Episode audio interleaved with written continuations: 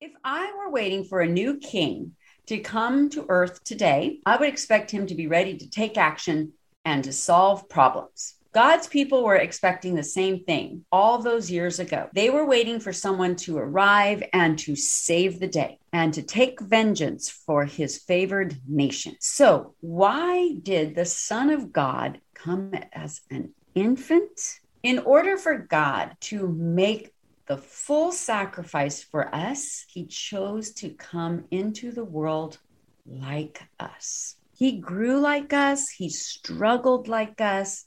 He even struggled with his sense of purpose and relevance.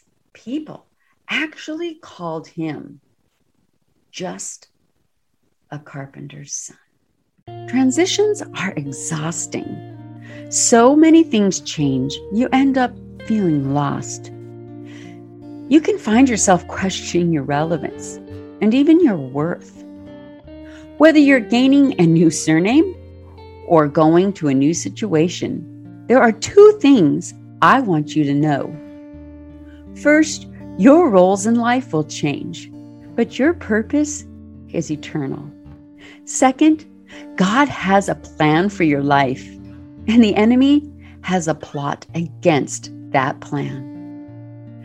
I'm Sherry Fletcher, and this is your Spiritual Game Plan, the podcast for those in a season of transition. And I'm so glad you're here.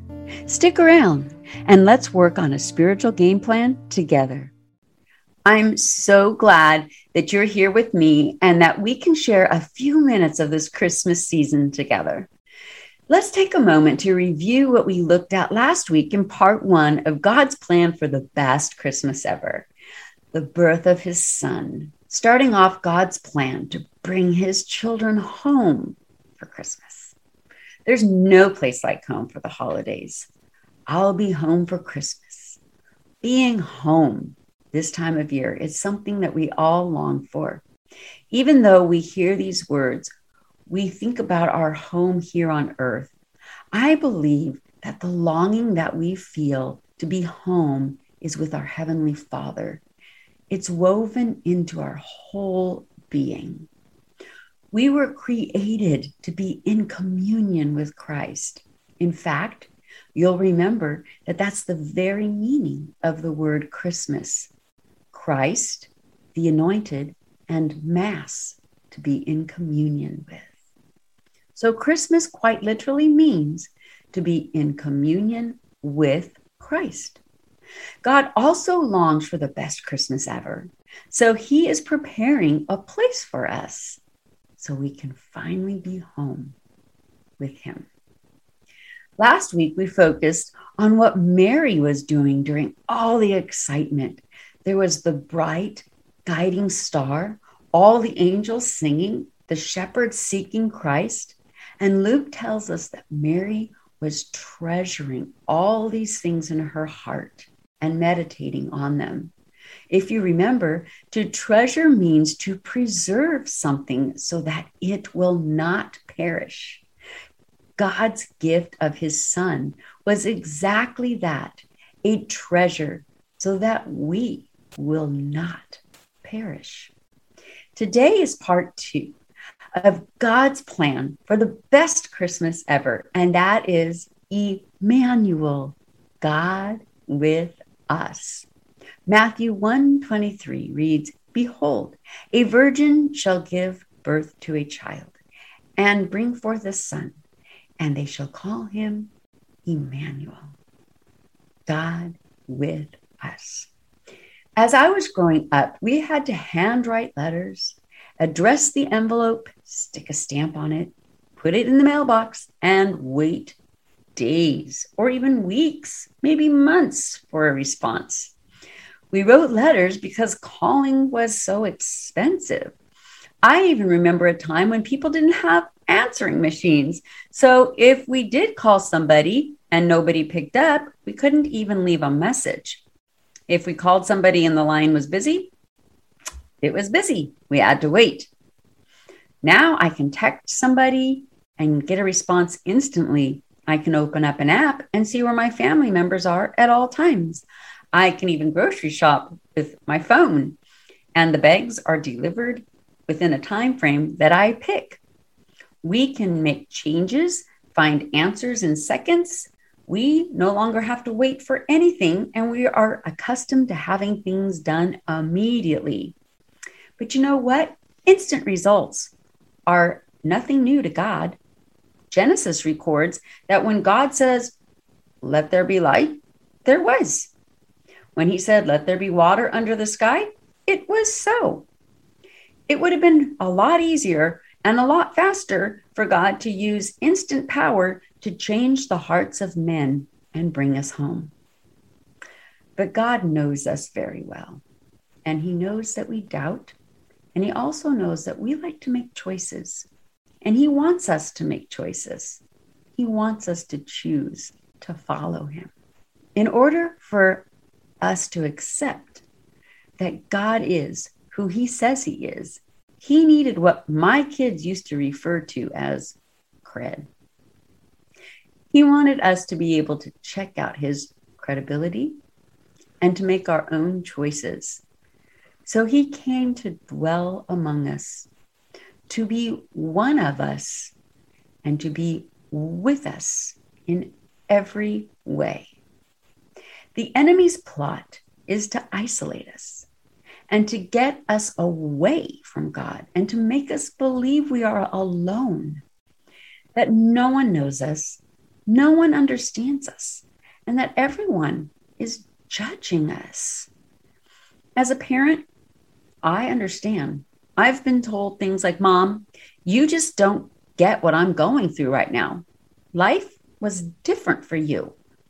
My kids seem to think I had life easier than they did that I wasn't tempted or bullied or left out or hurt, or that I didn't make the same mistakes like they made. So my words, my advice seem irrelevant to them.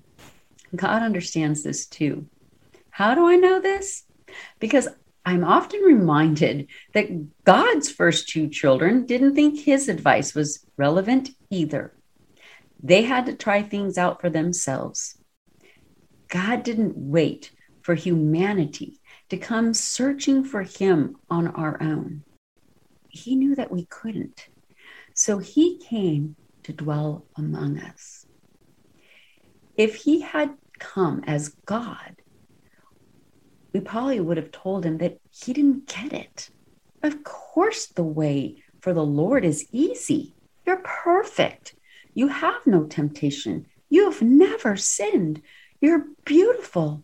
You just wave your hand and it's so. But he came into this world helpless, needing his diaper changed, feeling frustrated with helicopter parents who kept him from doing what he knew he needed to do. He had to work on his temper. He displayed that in the temple. And he was even tempted in every way you and I are tempted. That means in every way. He was bullied he was left out. And I know that there were probably times when telling a lie would have been easier because he was tempted in every way. And you know what? In Isaiah 53 2, we are even told that he was not attractive. It says he possessed no splendid form for us to see, no desirable appearance. He was human. He needed credibility so that we would trust him, so that we would follow him. We won't just follow anyone. We need to trust that our leaders know where they're going, that they've been where we want to go, that they've traveled the road, and that it's familiar to them. That's what's so wonderful about our Heavenly Father. He sent His Son to come and walk it with us. Jesus has been where we're longing to go home. He came here to live with us so that we could trust him, so that when he says, Follow me, I will lead you home. We know that it's true. I'm so excited that I can share a song with you that I was honored to have the ability to record with my nephew, Adam who lives in Northern California. he is a college student there, and I'm so proud of his talent. This was a gift for me that he would take the time to record this for me this week. So I just want to thank you, Adam. This song sums up today's message.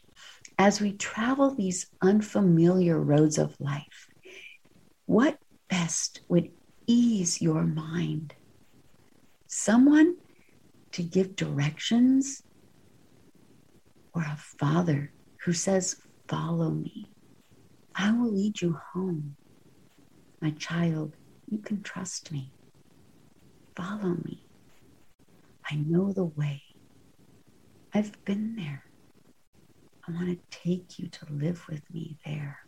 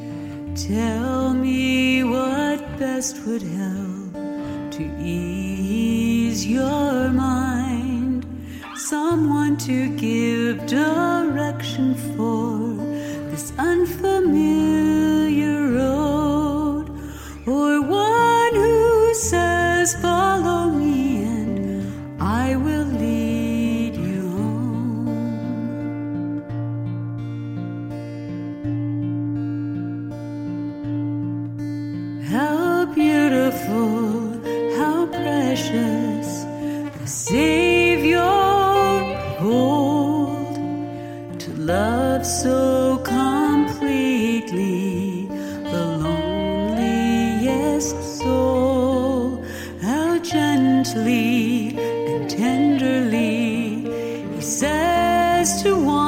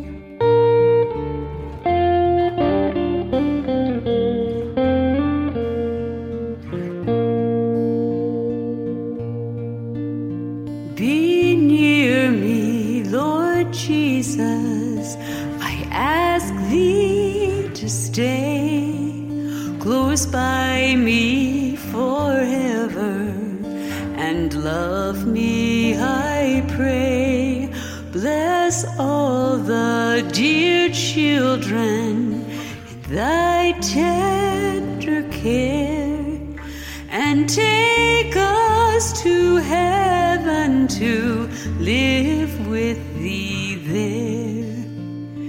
Take us to heaven.